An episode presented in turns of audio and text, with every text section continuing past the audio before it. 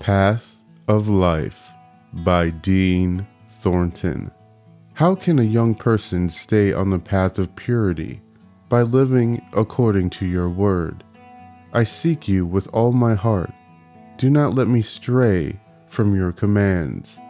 I have hidden your word in my heart, that I might not sin against you.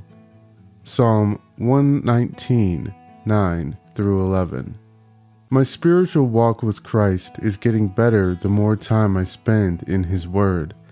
Biblical teaching by biblical authors and Bible teachers provide materials to help me break down and understand the Bible for myself and for my writings.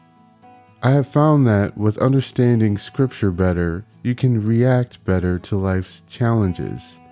I find myself getting mad or worried less and react with more empathy when needed. I want to get better in my knowledge so I can help people better and to give better encouragement. I know I don't have to be a scholar in order to brighten up someone's day or help them come to Christ, but I feel it will help the overall experience for both parties.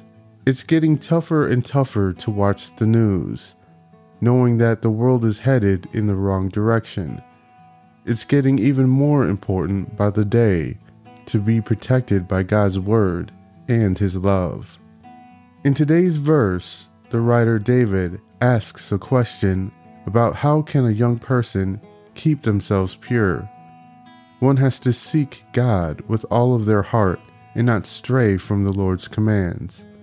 I heard this verse a lot growing up and had to memorize it when I was younger, and its message gets more important each and every day, staying firm and focused on His path.